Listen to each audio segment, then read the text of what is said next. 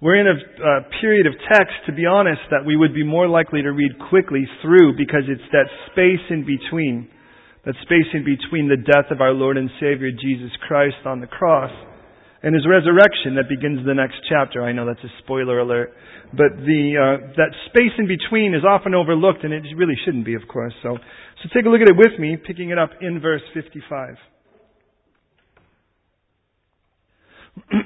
Excuse me. And many women who followed Jesus from Galilee ministered to him and were looking on from afar, among whom were Mary Magdalene, Mary the mother of James and Joseph, and the mother of Zebedee's sons. Now when evening had come, there came a rich man from Arimathea named Joseph, who himself had also become a disciple of Jesus. This man went to Pilate and asked for the body of Jesus. Then Pilate commanded the body to be given to him. When Joseph had taken the body, he wrapped it in a clean linen cloth and laid it in his new tomb, which he had hewn out of a rock, out of the rock. And he rolled a large stone against the door of the tomb and departed. And Mary Magdalene was there, and the other Mary sitting opposite the tomb. Apparently, James and John's mother has gone elsewhere. And on the next day, according to this text, which follows the day of preparation, the chief priests and Pharisees gathered together to Pilate, saying, Sir, we remember that while he was still alive, that how the deceiver said, After three days I will rise. Therefore, command that the tomb be made secure until the third day, lest his disciples come by night and steal him away and say to the people that he has risen from the dead. So the last deception will be worse than the, worse than the first. Pilate said to them, You have your guard, or a guard, go your way, make it as secure as you know how. So they went and made the tomb secure, sealing the stone and setting the guard. Will you pray with me, please?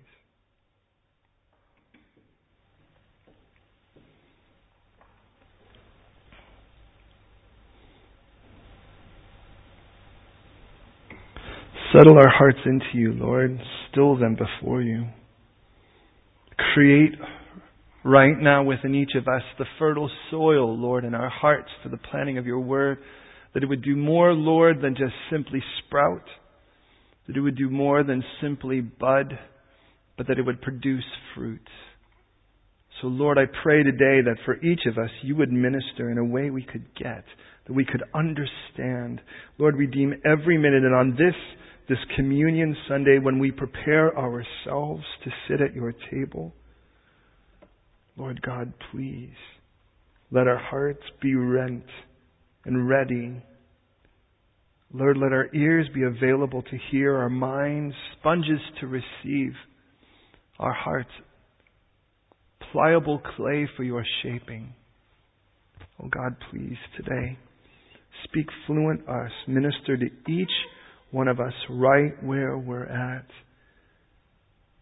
Address those issues, Lord, that are in our hearts, those things, Lord, that cause us to, to be challenged and, and discouraged and question. Answer them, Lord, I pray. Meet us at weakness, Lord, and be our strength. Meet us at confusion and be our truth. Lord, meet us at discord and be our peace. Reveal yourself, Lord. Speak into each of our lives exactly how we need to hear you today as we now pray. Together as a family, Lord, unite us as a family under you, our Father in heaven. We commit ourselves to you now. In Jesus' name. Amen. And I would say today, as I would any, please don't just believe me. Don't just assume it's true because I say so. Search the scriptures. Let the Bible always be the authority, not a man doesn't matter how many titles or how many badges or how many letters. In the end of it all, either you're going to stand on this book or you're going to trust men. It doesn't matter how it works or what it is they stand for. You're going to have to trust either a consortium of men or this book. Having said that, this is where we're at now in Matthew 27. It is after 3 p.m. It is after 3 p.m. because at 3 p.m. was the time when Jesus would say then, Father, unto your hands I commit my spirit. And then to tetelestai, it is finished, paid in full. And there he gives up his spirit. Now it's after the quaking earth and the tearing veil and the splitting rocks, and all the earth now is writhed and sobbed in grief at the death of its creator. The dust now is about to succumb, succumb to the stillness of the Sabbath. All of that manic, grieving behavior starts to settle before us as we are now, in essence, paralyzed by the law, unable to walk more than, in essence, the distance between the Mount of Olives and Jerusalem. We can only, well, we can't even work. We can only wait. And for us, it represents the death of hope. The finality of life as we know it. We, it's the point of all of this. Is that unaware that Jesus is about to create the greatest miracle in history, and they're on the very cusp of it. Although promised, no anticipation or expectation seems to be birthed in their hearts, even though Jesus is given an, an alliteration through that of the temple and of Jonah. You would say in Matthew 12, I believe it's verse 40, that as Jonah was three days and three nights in the heart of the fish, the great fish, so will be the Son of Man. But he says then, and more clearly up in Caesarea Philippi, the northern tip almost, if you will, of Israel, in Matthew 16:21, I believe what it is, when he begins to show them after, after being declared the Messiah, that he must go to Jerusalem and must suffer many things from the elders, the chief priests, and the scribes, and be killed and then be raised again on the third day. Uh, the next chapter, Matthew 17:22, Jesus is in Galilee, and there in Galilee, while they were in Galilee, Jesus openly says to them, "The Son of Man is about to be betrayed into the hands of men. They will kill him, and on the third day he will rise again." And they were exceedingly sorrowful. In Matthew 20 then, in verse 18, as they're heading down to Jerusalem, from the northern tip to Galilee to heading down, Jesus says in Matthew 20:18, Behold, we are going up to Jerusalem, and the Son of Man is being betrayed in the chief priests, to the chief priests, and to the scribes, and they will condemn him to death deliver him to the Gentiles, and scourge him and crucify him. And on the third day he will rise again. Three different times he openly declares, as well as in alliteration, he openly declares he is about to die and raise again. But for us, we don't get that. What we get is that Jesus, what we get is what our eyes are telling us, and what our eyes are telling us is that Jesus is clearly dead. And now the Sabbath is here. And that Sabbath forces us to be still. We can't walk, we can't work, we can't light a fire. And now here we are on the longest day we've ever lived because on this day, on this longest day, we spar. We spar with the daunting hows and the whys of our future. Let's be honest at this point, because as far as we're concerned, that Jesus is gone. And because Jesus is gone, all points of our life have been left devastated. Because our whole life we've given up to follow Him. Our whole life was about just, you know, it's like the one thing we have memorized for the last three and a half years is the back of that guy's face. Because we know that when He walked and he, we were going to go behind Him. That's what we knew. And for three and a half years, everything has been provided for. We stayed wherever He stayed. We went wherever He went. And if we were hungry, we were fed. And now every area of our life is decimated before us. And I just have to ask myself if the Lord were to leave, how many areas of my life would change? How many areas of my life would be that devastated? How many areas of my life are not just leaning lightly on Jesus, but they're at the point where all weight is being pressed upon Him so that in any move I feel that any challenge now I'm, I'm taking with him the brunt. Is there any part of my life, any part of my life, that if the Lord were to be vacant for a moment, I would, or a day, I would be aware of it? Or do I compartmentalize things to basically to make him the, the butler that I can ring the bell when I need it? Because those are two very, very different things. Jesus is either the end of my searching or somehow he's the means. But for these people, he was everything. And because of that, everything's different. You know what the crazy part about it is? All of their inchless adding worry, all of their grieving and writhing and feeling that pain, all of the shock and confusion, all of the ulcer creating what if scenarios that are being played in our head, they're going to be completely irrelevant when they come face to face and collide with a risen Jesus in just a day and so. But for this day, we don't know that. We have the privilege of knowing the story. We have the privilege of knowing where the next chapter is going to go, but they don't know it. Even though they've been told they don't know it. And what they don't realize at this moment is they're being maneuvered for a, for a miracle. At this particular moment here in this, we have three characters that are in essence going to be three, a trinity of characters, if you will, that are about to play into this situation with the bridegroom. And interesting as I think about a groom and all of the weddings we've had the honor of doing over the years, hundreds of them. I look and I see this and I think to love and to honor and to protect seems so common within the vows, and yet what we're going to see with these three is that's exactly the issue love and honor and protection. Uh, protect seems like such a weird thing, and it certainly will be because it's not for Jesus, but it's against him. We'll look at it as we dive into our characters. Verse 55. And many women, many women who followed Jesus from Galilee ministering to him were looking on from afar. Many tells us it wasn't all interesting. Have you ever wondered who sponsored Jesus' ministry? Do you think he started cashing in on those things that the wise men gave him when he was a baby? Well, there's an argument for that. But it is interesting because the Bible makes clear in the Gospel of Luke, chapter 8, verse 2, that there were certain women who had been healed of evil spirits and infirmities. Mary, called Magdalene, by the way, we read out of whom he had cast seven demons. There's Joanna, the wife of Chuza, Herod's servant, and Susanna, I love that name, and many others who provided for him from their substance. Somewhere down the line, and this is always a weird thought to me that these people were in such a wretched state prior to that, but somehow in their wretched state they seem to have substance financially, marine resources.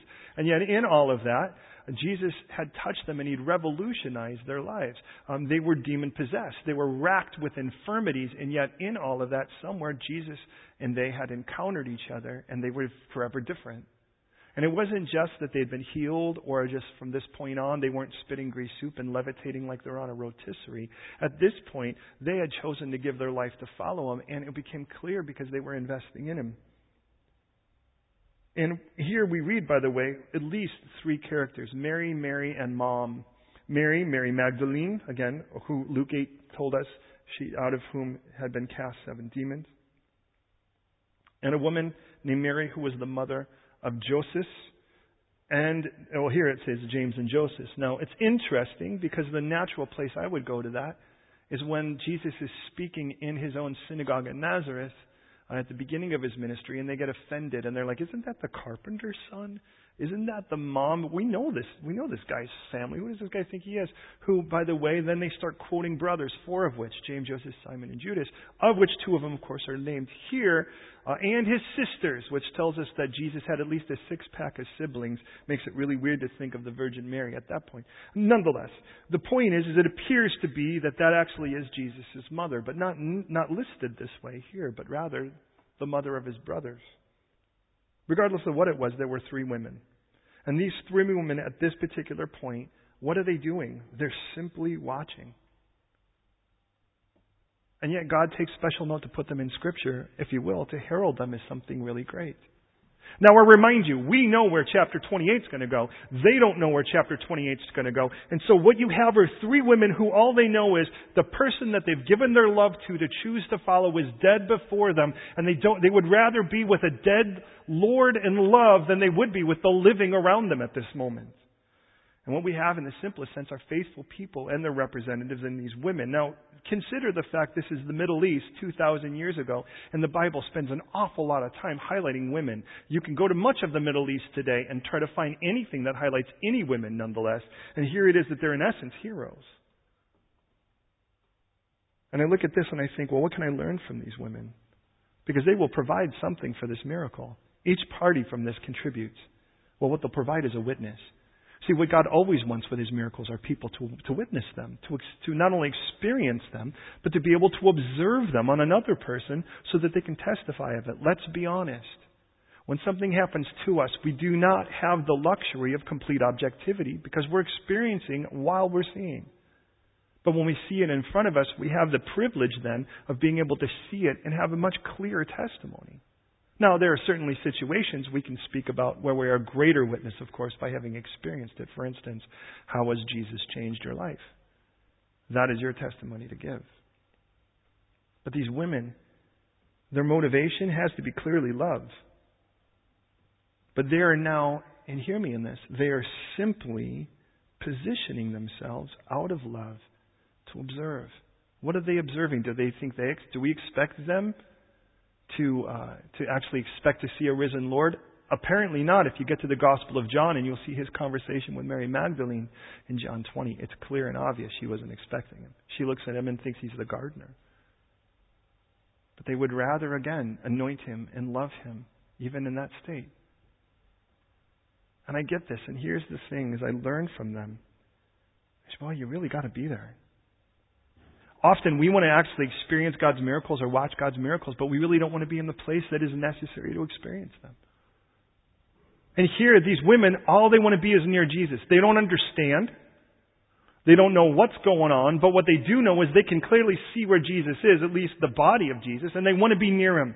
And because they want to be near him at this point, them simply being there is going to make them, in essence, then, the witness for his resurrection. As a matter of fact, when you get to Gospel of John, it's clear Jesus shows up to the girls. And I realize how often it is and how important it is to simply just be there. It is so easy to kind of ditch out of stuff, and let's face it, here in the 21st century, as we're sort of living here in such a contemporary environment as something like London, it is so easy to find a million reasons not to be in fellowship. And let's face it, in our head, they're all legitimate. And yet we know Scripture tells us in Hebrews not to forsake the assembling of believers. And we say, well, you know, I'm cool with assembly of believers. What I'll do instead is I'll just, you know, chill with a few friends, watch something for a moment, you know, listen to a couple Christian songs, and we'll go out and get a pizza. But that's really not the same thing. Because part of what church is is not supposed to be that we're all spectators. It isn't that the experts speak and everybody else just simply sits like a theater. Ultimately, we make ourselves available to be used. And to make ourselves available to be used to serve each other, well, you kind of have to be there to do that. And we learn that. I mean, it's a very simple motivation. It's a very simple point, but it's a simple point we need. And maybe that will be you today. You'll be in that place today where you're just observing and you're kind of just checking it out. Well, I warn you, you put yourself in the place where God is. Now, let's face it, He's everywhere, but in regards to where He manifests and it seems clear, well, you're going to definitely see things. Well, then we read our second character. Now there came a rich man from Arimathea named Joseph. This is verse 57. Uh, when evening had come, there came a rich man from Arimathea named Joseph, who himself had also become a disciple of Jesus. Now we do read an awful lot, or at least a little bit more than we read in this particular text. And we read though that this man went to Pilate, and asked him for the body of Jesus. Pilate commanded the body to be given to him, and when Joseph had taken the body, he wrapped it in a clean linen cloth. And then in verse 60, he laid it in his new tomb, which he had hewn out of the rock, and then rolled a large stone, excuse me, against the door of the tomb and departed. Now, for what it's worth, in the Gospel of Mark, it tells us this in Mark 15:43 that he was a prominent council member. That means he was a politician. In a religious environment, he was a prominent council member who we read who himself was waiting for the kingdom of God, coming and taking courage, went to Pilate and asked. We read in Luke chapter 23, verse 50, that he was a good and just man, and that he had not consented to the decision and the deed that happened to Jesus. Now, I remind you, one of the requirements within Jewish jurisprudence was that for the uh, pronouncing of guilty or the condemnation of a criminal that somehow was to receive the death penalty, it had to be unanimous among the council. What becomes clear in the Gospel of Luke is that this particular guy, though a council member, in other words, though a voting member, had not consented to the death of Jesus, which again would have ruled it a mistrial. And we read, of course, he was from the town of Arimathea. Any of you ever been to Arimathea? Didn't think so, so we kind of read past it. You know, yeah. Bruno's like, "Me, have we been?" Well, some of you are familiar with the fact that Har, because there's a hard H on there, Arimathea, Har means hill. Rama, like Ramathaim, Ramathaim, was the home place of Samuel, and it was the place where David went when fleeing from Saul. It was one of the first places he went. Interesting, it's likely that's where he was from, was from this hill. And for what it means, it means the hill of the, the high hill of the watcher. It tells us that he was a disciple of Jesus in John 19:38, but secretly for fear of the Jews. But it tells us also in John, for what it's worth, John 19 verse 39, that he came with a second man, a man named Nicodemus. Demas means people. Nikos means like Nike means victory. It means victory over the people. And interesting, he was the one, of course, if you're familiar with the Gospel of John, Jesus, uh, we call him Nick at night because he shows up at night and asks, tries to confront Jesus on a couple issues for his own yearning soul for which we get that beautiful text, for God so loved the world. That he gave his only begotten Son, that who would ever believe in him wouldn't perish, but have everlasting life. That was during the conversation Jesus was having with Nicodemus. Nicodemus seems to have gotten it because he comes with him. And what we read, by the way, is he brought a mixture of, myrrh and aloes, about a hundred pounds, uh, for, what, for it's worth about 40 kilos. And they took the body of Jesus, bound it in strips of linen and spices, as was the custom of the Jews, to bury him. And then we read it, the place, this is also in John, this is 1941. Now, the place in which he was crucified there, there was a garden, and the garden there was a new tomb in which no one had yet been laid. So they laid Jesus because of the Jewish preparation day for the tomb was nearby. So let's get this a little bit put together here and let's get to our second character. And for what it's worth, there is a text 700 years prior in Isaiah chapter 53 verse 9 where it tells us that they made a grave with the wicked but rich at his death because he had done no violence nor was any deceit in his mouth. Kind of like this cool little riddle, if you will, that the guy would die like a really horrible, rotten filthy, poor criminal, but he would be buried with rich people. And that seems kind of strange, especially when you have 700 years to sit on that before it would happen exactly as Isaiah promised. So our first character was a group of gals. Girls that just loved him, that had helped sponsor his ministry, if you will, and in doing so, they just didn't want to be away. They didn't want to be distant. They will have to be, by the way, though, uh, once the Sabbath comes, they will have to go back to their home. And imagine how weird that would be to sit quietly and stare at each other in shock and in horror because your whole life is never going to be the same. No, they have no idea that tomorrow their whole life is never going to be the same, but for good. They're that close to a miracle and they can't see it. All they see is emptiness and defeat, failure. And there are women sitting there with broken hearts out of love. And then there's this guy, Joe. Joe, by the way, shows up with another guy, remember Nick, if you will, Joe and Nick, Joseph and Nicodemus. And they show up and they say, you know what we really want to do? We want to give this guy a proper burial. And there it is, just as Isaiah had promised. And so they take the body of Jesus, as Pilate granted, and they wrap it tightly in linen, which tells us that Jesus, if you will, entered into the world and kind of entered out of the world in the same manner, wrapped in linen cloths. The proper burial could last as many as seven days. And for seven days, you would take this uh, linen cloth, you would wrap it around someone, and then you would cover it in roughly your body weight in aloe and myrrh. Aloe, as you're probably aware of, is sort of a gooey thing. Good for your skin, of course. You still use it for sunburn and that kind of thing. And myrrh because it is something, interestingly enough, that doesn't release its scent unless it is ground, unless it is crushed. Interesting because certainly that's the case here. And that, by the way, releases a rather strong uh, odor that, in essence, tries to help mask the smell of putrescence as the body starts to decay. And so you honor a person with this. For seven days you can do this, and this is why the women will show up after Sabbath to do the same thing. They'll want to be able to do the same thing they saw. But consider the fact if you took a person's body and you wrapped it in linen cloth, and then you covered it in gooey aloe and myrrh, and then you and then you put it in a tomb, what's going to happen to those linen cloths and that goo over three days, over two days? It's going to harden. I've you ever thought about that when it came to Jesus?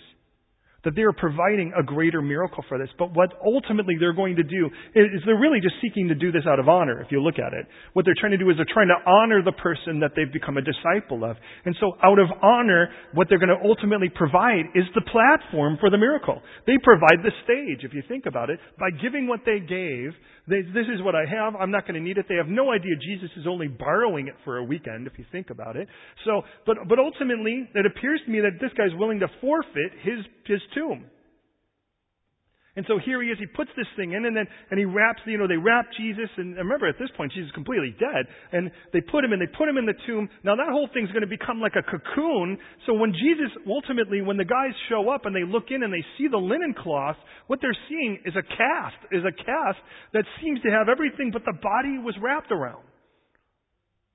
So that's kind of weird. So it's like, no, exactly. First of all, it's more than just taking a body and stripping it, which would still be weird, but it's the idea that it's sort of like, Jesus had to pop out of this thing, you know, and then it's like, and that would be hard, to, that would be impossible to do without damaging the structure and the form of it, because when they see the linen, the linen cloths, they see them in their place.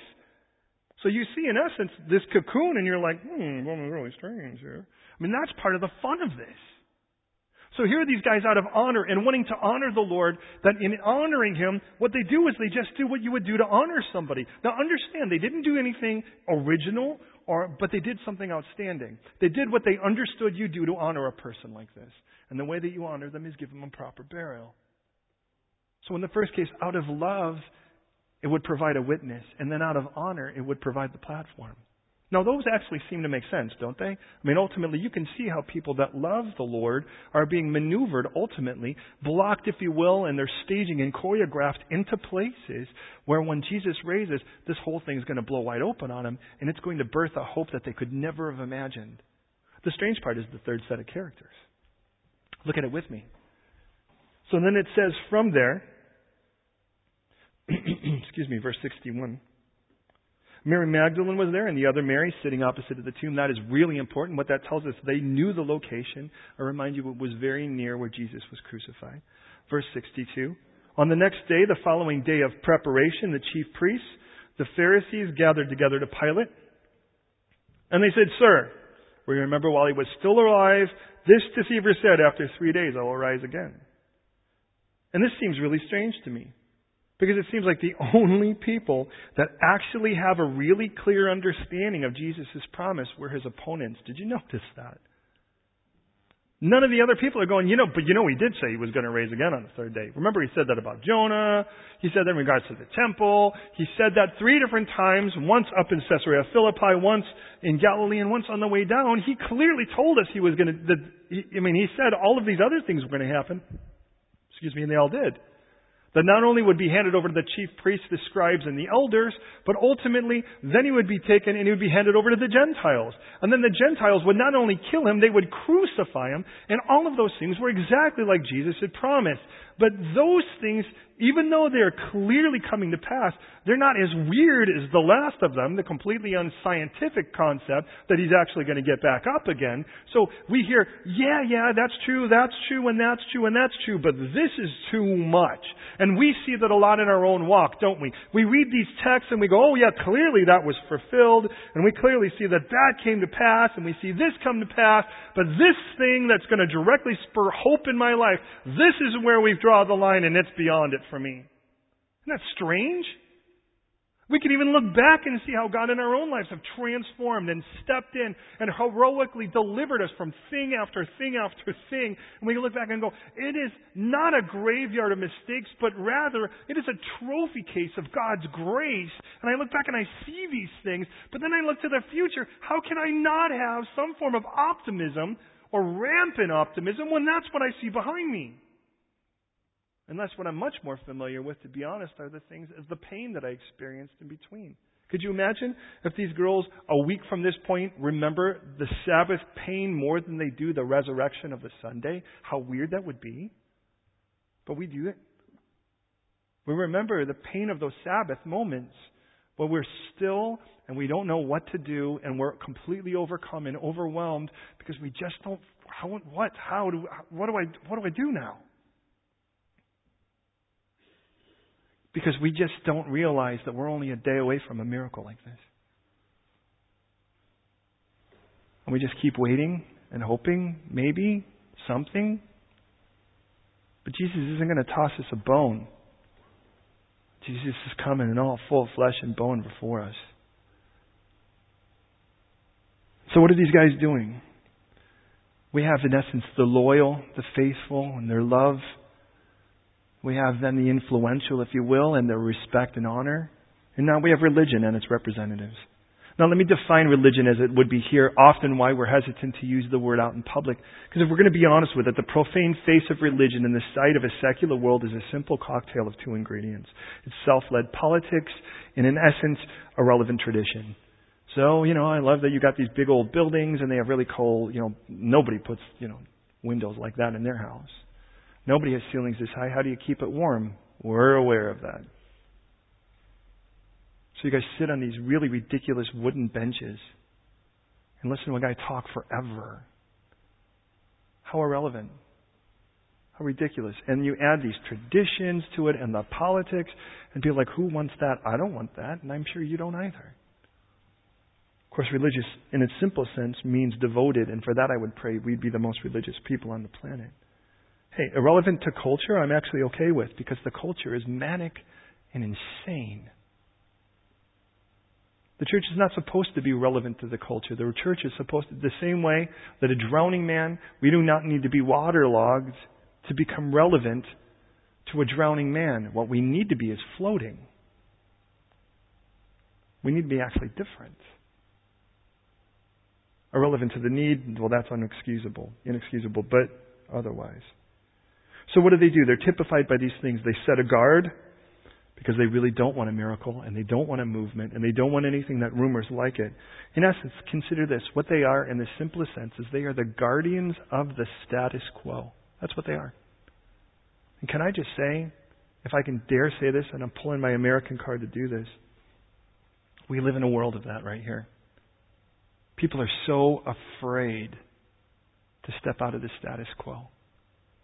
I mean, on one side of it, if we fail, then everyone's going to turn and laugh at us, and of course we don't want that. Who wants to be humiliated like that? But on the other side, if we achieve anything that even remotely smells like greatness, well, now we're being grandstandy, and now we're being sort of self-exalting, even if what we're just doing is doing something really well. And then from that, people are going to point and hate us, and we don't want to be pointed and hated at, or we don't want to be pointed and laughed at.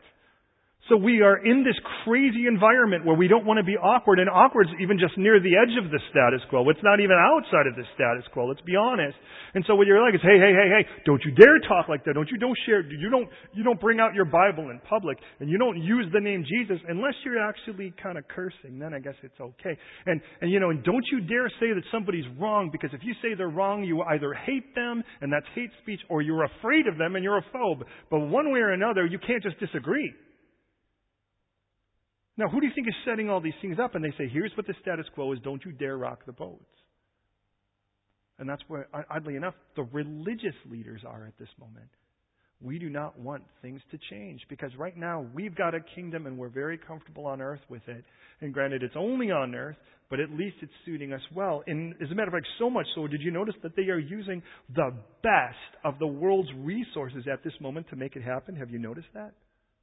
At this particular moment, they go to Pilate, and at Pilate's disposal is a legion. And at this point, they know that they can actually not just use their own, and they have temple guards.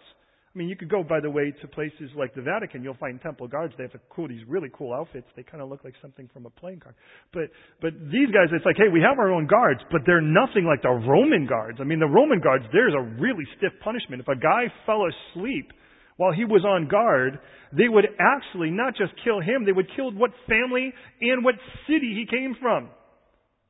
So imagine this guy was from, let's say, you know, some place like you know, like Croydon, and he fell asleep, all of Croydon would be then killed as a result of it. So as a matter of fact, as a result of that, when the Romans were kind of keeping their guard four at a time, three hours at a time, they would call it a watch. That's what we have first, second, third, and fourth watch. That if a guy looked like he was starting to nod off at all, they would take a fire of a torch and set his, his cute little skirt on fire. Because nothing keeps you awake like that part of your body on fire. Well, well, all of that said, this is why Paul would say, by the way, that we should be alert and awake and watchful, that we would keep our garments, because that was a metaphor that was clear to everybody then. So these religious leaders at this moment have the best of the world's resources, the crackest of soldiers, if you will, available to them. And so Pilate, they go, hey, you know what? This guy actually promised that he would raise again. Clearly that's nonsense. So let's actually put a guard up there to make sure that nobody can fabricate that kind of story. Listen, let's put a guard up there to guarantee that the only way this could happen is a miracle. Isn't that what they're saying without saying it? And that's the beauty of this situation is that they are making it impossible for it to be fabricated. And this is what God allows with people who often are often against Him. Is that what I learned from this is that God often elevates or establishes or positions His opposition to, in essence, to temper the soldiers of God. And I remember, I'm not talking about people that are killing other people, but people that are preaching the gospel and we call that, by the way, resistance training. If you've ever worked out and you wanted to build muscle mass, the best way to do it is resistance training. That's where your muscle wants to go one way, but it has resistance against it. Funny, we don't like that when it comes to, to us in our spirit, but that's exactly what God's doing. He's buffing us up spiritually in resistance training. But what happens as a result of all of it, if you think about it, is it not only tempers the soldier of the Lord, but it also turns them, the opposition, into trampolines that only catapult the glory of God's work before a greater audience when it actually occurs. See, because what happens ultimately is you're going to have these crack soldiers. You're going to take four guys, you know, so you've got Arnold, and you've got like Stallone, you know, and you've got, pick your other two, whoever you want in there. You know, and, and all of that, you know, you could put The Rock in there if you want to put him in there. And, and, you know, and then ultimately you take these guys, and you can even have the guy, that's the English guy, right? That talks, I got a shot of his face. What's his name?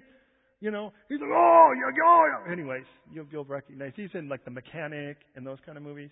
Well, anyways. Yeah, you gotta have that guy in that too. All right. All right. And so you got these four guys. I mean, you're taking guys that, that aren't going to be easily swayed. So when these guys faint like pansies in front of an angel. It's not just like four guys that were like even the temple guards. These were the four toughest, meanest guys you can find who probably thought they had the weirdest cush job ever. We're going to guard a dead body. That's going to be pretty easy. It's only going to come from one direction. It isn't coming from this one. And what they're doing in all of this is they're establishing things in such a way so that when the miracle happens, clearly it's a miracle. There's no possible way, as we read this, we think, well, clearly the disciples must have stole the body because the guards themselves would have prevented that. Now they put a seal.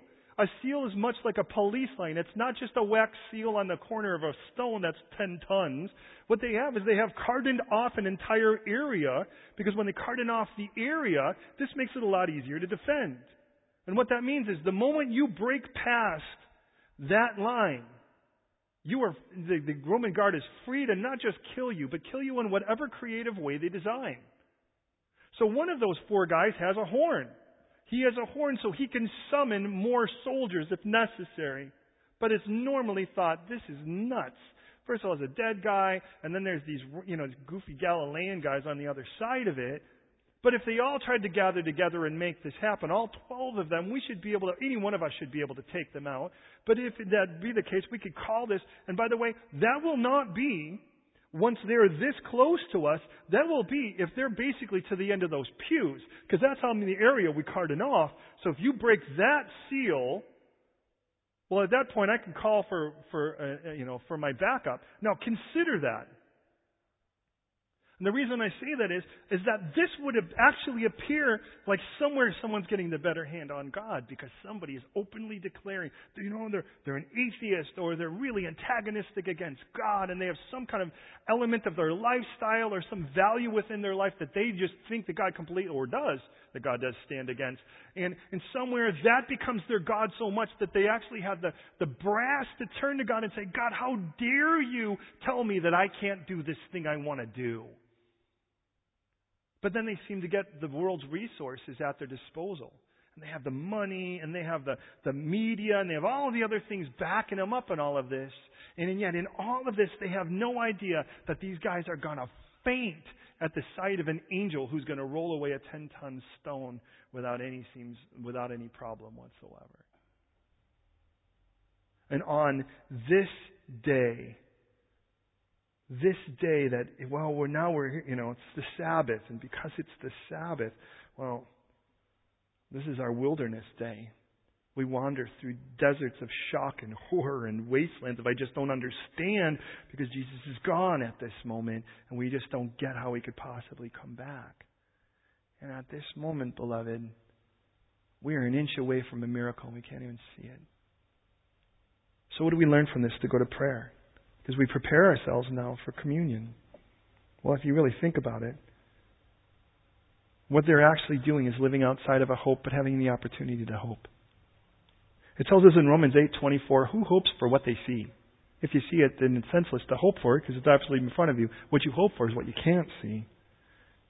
And he tells us that really looks like what real faith is. It's the substance of things hoped for and the evidence of things not seen, Romans or Hebrews tells us. And that hope, according to the book of Hebrews 6:19, is an anchor for our souls. Now consider that. Your soul, that part where all of your appetites are birthed, where your dreams and desires and value systems are based. That soul where only real peace could originate through the presence of the one who is our peace. Have you had your soul lately tossed around like you're just in? I don't know if you've ever seen something tossed around in the waves or if you've ever been tossed around in the waves. You're helpless. I've certainly been in situations where being tossed in the waves, man, you realize you are a tiny little speck in a bucket of a gigantic thing that you are, you are there's no possible way you in and of yourself or I in and my, of myself could possibly even not only put a dent, but could even use all of the strength that I could muster to do anything at that point. And you are helpless. Is that where you're at at the moment? You don't see it in front of you, so you think that it must not be, because if you can't see it, then it must not be. My question is if that's where you are at this moment, are you still willing to commit to be there? To be there so these, because these women are about to see something they've never thought they'd see. Are you there to commit to make sure that you're going to honor God even when you don't see it? And even if the opposition seems to be gaining traction, even if they seem to be elevated, even if they seem to be prominent and the world seems to be following them, will you still be there and honor that God of yours? Because you can be confident of this. He who began that good work in you will be faithful to complete it. He told me that. And if He could save me from hell and deliver me from the things I've already seen deliverance from, then I am an absolute nutter to think that he wouldn't finish what he's begun. I feel like the hard part's already passed. Of course, I've just yet to learn that there are more things that, uh, that the Lord has to do. But can I be like these religious leaders that are guardians of the status quo? How about you? Where you're like, you know what, this is good enough. You know, look at, you know, I'm not freaking out. I'm not suicidal you know, I've been, or, you know, I'm not beating everyone up, or I'm not getting wasted, or waking up next to total strangers. You know, things are good in comparison to where you've been. Are you going to try to guard the status quo when what God wants to do is not just tighten up the shack that's your life, but now turn it into a cathedral? Because in a situation like this, you're going to be one of these three people you're either going to stand against him and say, No, no, no, don't do it. Or you're going to put yourself in the place where you're like, Lord, I'm going to honor you and I'm going to trust you anyways. Because soon, and I don't know when, the Lord's going to do something so beautiful and profound. And it may not be exactly the way you would write the script, let's face it. Even though Jesus had warned us, none of them seemed to expect it to be exactly as he played it out. So maybe things are rough. And they are riddled with challenges. And maybe the road is rocky. The question is today, could we say, like Job, even if he slay me, I'm going to praise him?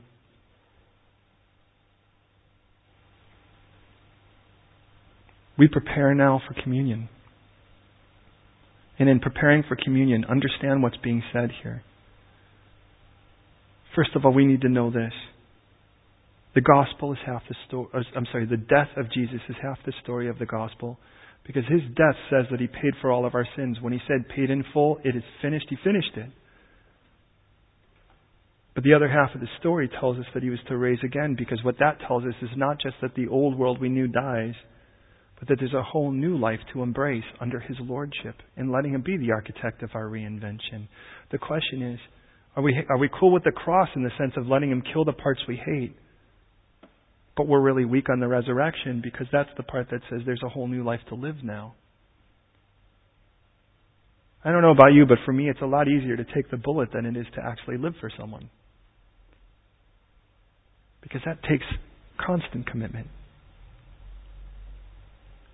And the Bible tells us that we have a choice to make. That the price that Jesus paid for our sins at the cross was out of His voluntary, of His own volition.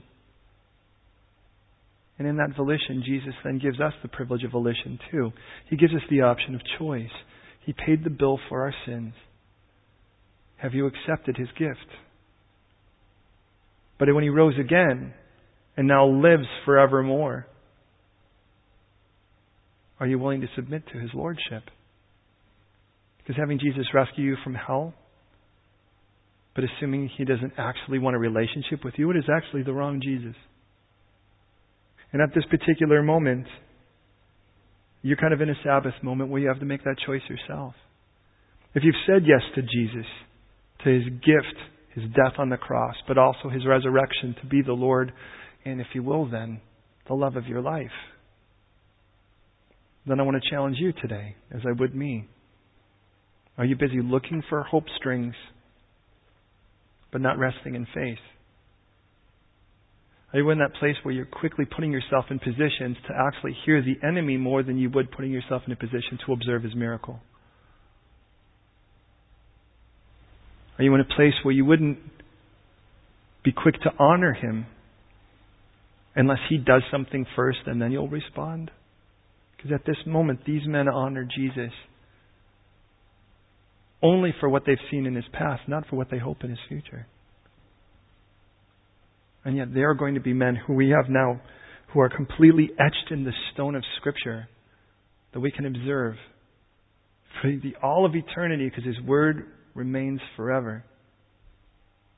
And we'll know, my goodness, you finally rose up, even out of the fear that you had been pressed down and oppressed by because the religious leaders said, shut up. And at this point, you just couldn't handle anymore. And you finally stood up and you rocked that status quo. Well, can I just say it's time to start rocking status quo? But not just to rock it, rocking the status quo with honoring our Lord. Well, that's the prayer we go to. And then we take communion. Will you pray with me, please? Lord, I want to thank you so much for this beautiful text. I want to thank you for how you've come before us. I want to thank you for how you've spoken to us, even in these characters, on a very dismal and dark day. And yet the darkness was not because rocks are shaking or the earth is shaking or rocks are splitting or veils are tearing. But at this particular moment, the reason it seems so dark is because it's so quiet. We're not hearing voices piercing the sky. At this moment, it's quiet. We're not seeing the sky blackened like we did at three at between twelve and three.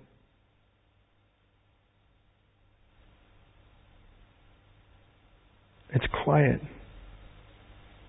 which will only provide a greater contrast for the absolute glory that is going to be exuded in the miracles you already have on the slate that we have yet to see.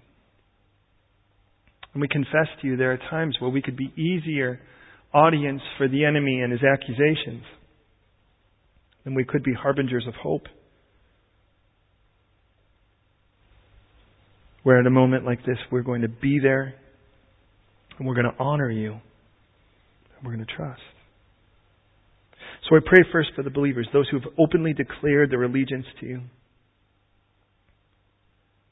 I pray that you would give us the faith that is necessary to stand where and to, to trust where we can't see, and not to lean on our, our own understanding, but rather and always acknowledge you instead. And to know that you're bigger than science. You're bigger than our understanding. And regardless of what the consequences appear before us, we can trust that your word remains forever. And you even honor your word above your own name. Give us that peace.